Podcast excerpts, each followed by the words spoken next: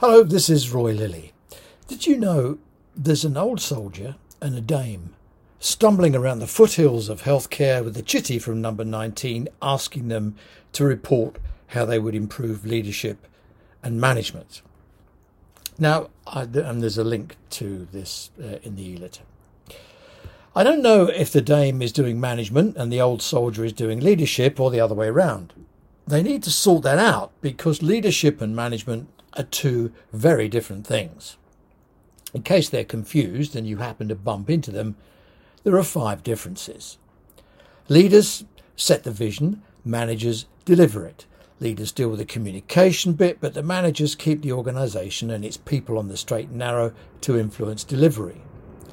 Leaders think in ideas, managers think in delivery. Leaders do the what and the managers do the how, where and when. Leaders do inspiration and managers do perspiration. And leaders think about tomorrow, manage, managers work in the today. Number five, leaders set the weather, the climate, managers organise the raincoats and the sun cream. Organisations that are run by managers soon become stale and moribund, and organisations that only have leaders have chaos. Is there an overlap? Yep, leaders and managers need to be good communicators and they should both sing off the same hymn sheet. When the organisation runs into trouble, problem solving is an overlap and so is crisis management. Everyone needs to be agile, nimble and flexible like they were in the early days of the pandemic. Leadership is the art of getting people to do something you want done because they want to do it. Management is the art of doing it, measuring it, and doing it better next time. In the Leader's Toolkit, we look for communication, motivation, delegation, positivity, trustworthiness, creativity, feedback, responsibility, commitment, and flexibility.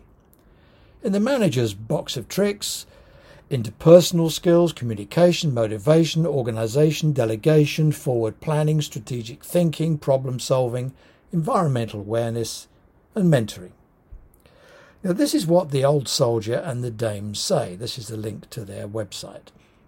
We fully recognise the complexity of the task ahead and the need to engage comprehensively to get your views on how leadership and management at every level could be strengthened to ensure better outcomes both for the public and for everyone who works in health and social care regardless of your seniority or role. Engage comprehensively. Give me strength. Apart from a dubious positioning of the verb and the adverb, how is it possible to engage anything but comprehensively? Incompletely, haphazardly, cursory, casually? They don't seem to understand the N H S as some of the most experienced and highly qualified managers and leaders in the public sector. Many have a first degree, many have additional management qualifications. Master's degrees are commonplace. Not uncommon twenty, thirty years of experience, and many are also clinicians who bring a particular experience to the party. Leading a group of squaddies over the hill in the teeth of enemy fire is heroic, no question. Managing the logistics of an emergency supply chain halfway round the world is brain-boggling, but working until you drop, putting every ounce of energy, enthusiasm, guile and persuasion, organisation and coordination to comply with the law to get reluctant staff vaccinated in the midst of a pandemic, a workforce crisis, re- record-busting waiting lists and queues of ambulances around the block, all made worse by a political indifference to social care, only be told, only to be told it doesn't matter anymore, just to keep the liar of a leader in favour with his devious backbenchers and in a job is something else.